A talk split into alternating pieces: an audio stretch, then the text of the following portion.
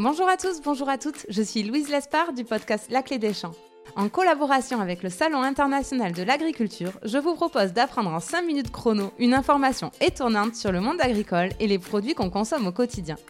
Vous pensez bien les connaître? Eh bien, accrochez-vous, vous risquez d'être surpris.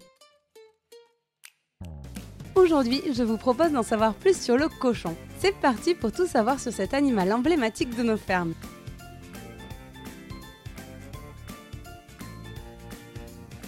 Parce qu'il se roule avec plaisir et délectation dans la boue, on pense souvent que le cochon est un animal sale.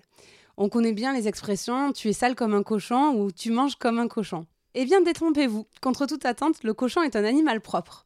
Par exemple, il ne fait jamais ses besoins là où il mange.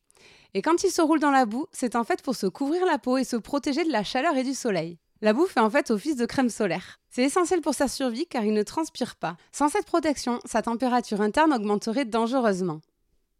Deuxième info, dans le jargon des éleveurs, quand on veut dire qu'une truie est enceinte, on dit qu'elle est pleine. Et croyez-le ou non, son temps de gestation, c'est-à-dire la durée de sa grossesse, dure précisément 3 mois, 3 semaines et 3 jours. Incroyable, non? En moyenne, une truie met bas de 16 porcelets par portée. Ça en fait du beau monde. Le cochon est aussi doté de super pouvoirs. Il a une ouïe et surtout un odorat très développé. Traditionnellement, on l'utilisait même pour chercher les truffes enfouies dans le sol. Par contre, il n'y voit pas très bien. C'est aussi l'animal le plus intelligent de la ferme. Certaines truies ont même passé haut la main des tests d'intelligence conçus à la base pour des chimpanzés. Il s'agissait en fait de manier un joystick avec le groin pour obtenir des friandises. Il existe plus de 350 races porcines dans le monde. Pour les différencier, il y a trois principaux critères. D'abord, la position des oreilles. Elles peuvent être droites, inclinées ou tombantes. On a aussi la couleur de peau, rose, noire ou tachetée, et la morphologie. Trois races sont essentiellement représentées en France. On a le large white, c'est un porc blanc aux oreilles droites. Le landras français, qui est reconnaissable par ses oreilles tombantes et qui a aussi une couleur blanche. Et le piétrin, qui est tacheté de noir et qui est représenté essentiellement dans le nord de la France.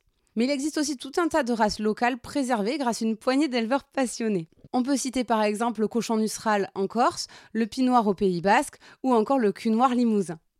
Je vous propose un petit point vocabulaire maintenant. Alors quand on parle de cet animal, tantôt on parle de cochon, tantôt de porc. Mais quelle est la différence entre ces deux termes? En fait, on parle de cochon quand on désigne l'animal et on emploie le mot porc quand on se réfère avant tout à la viande.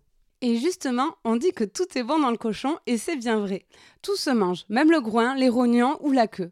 Le porc est la viande préférée des Français. On en consomme 31 kg par an et par habitant. Les trois quarts sont consommés sous forme de charcuterie. Jambon ou saucisson, le français est accro. Pour nous nourrir, ce sont plus de 100 000 professionnels qui travaillent dans la filière avec plusieurs métiers.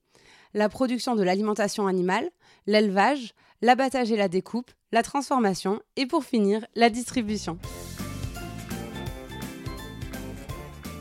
Et voilà, vous savez tout. Merci à tous et rendez-vous très vite pour un nouvel épisode de notre série Agricultivez-vous.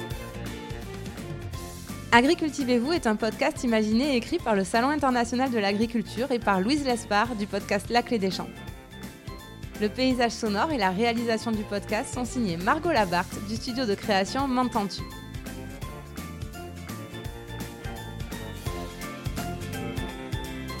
À très vite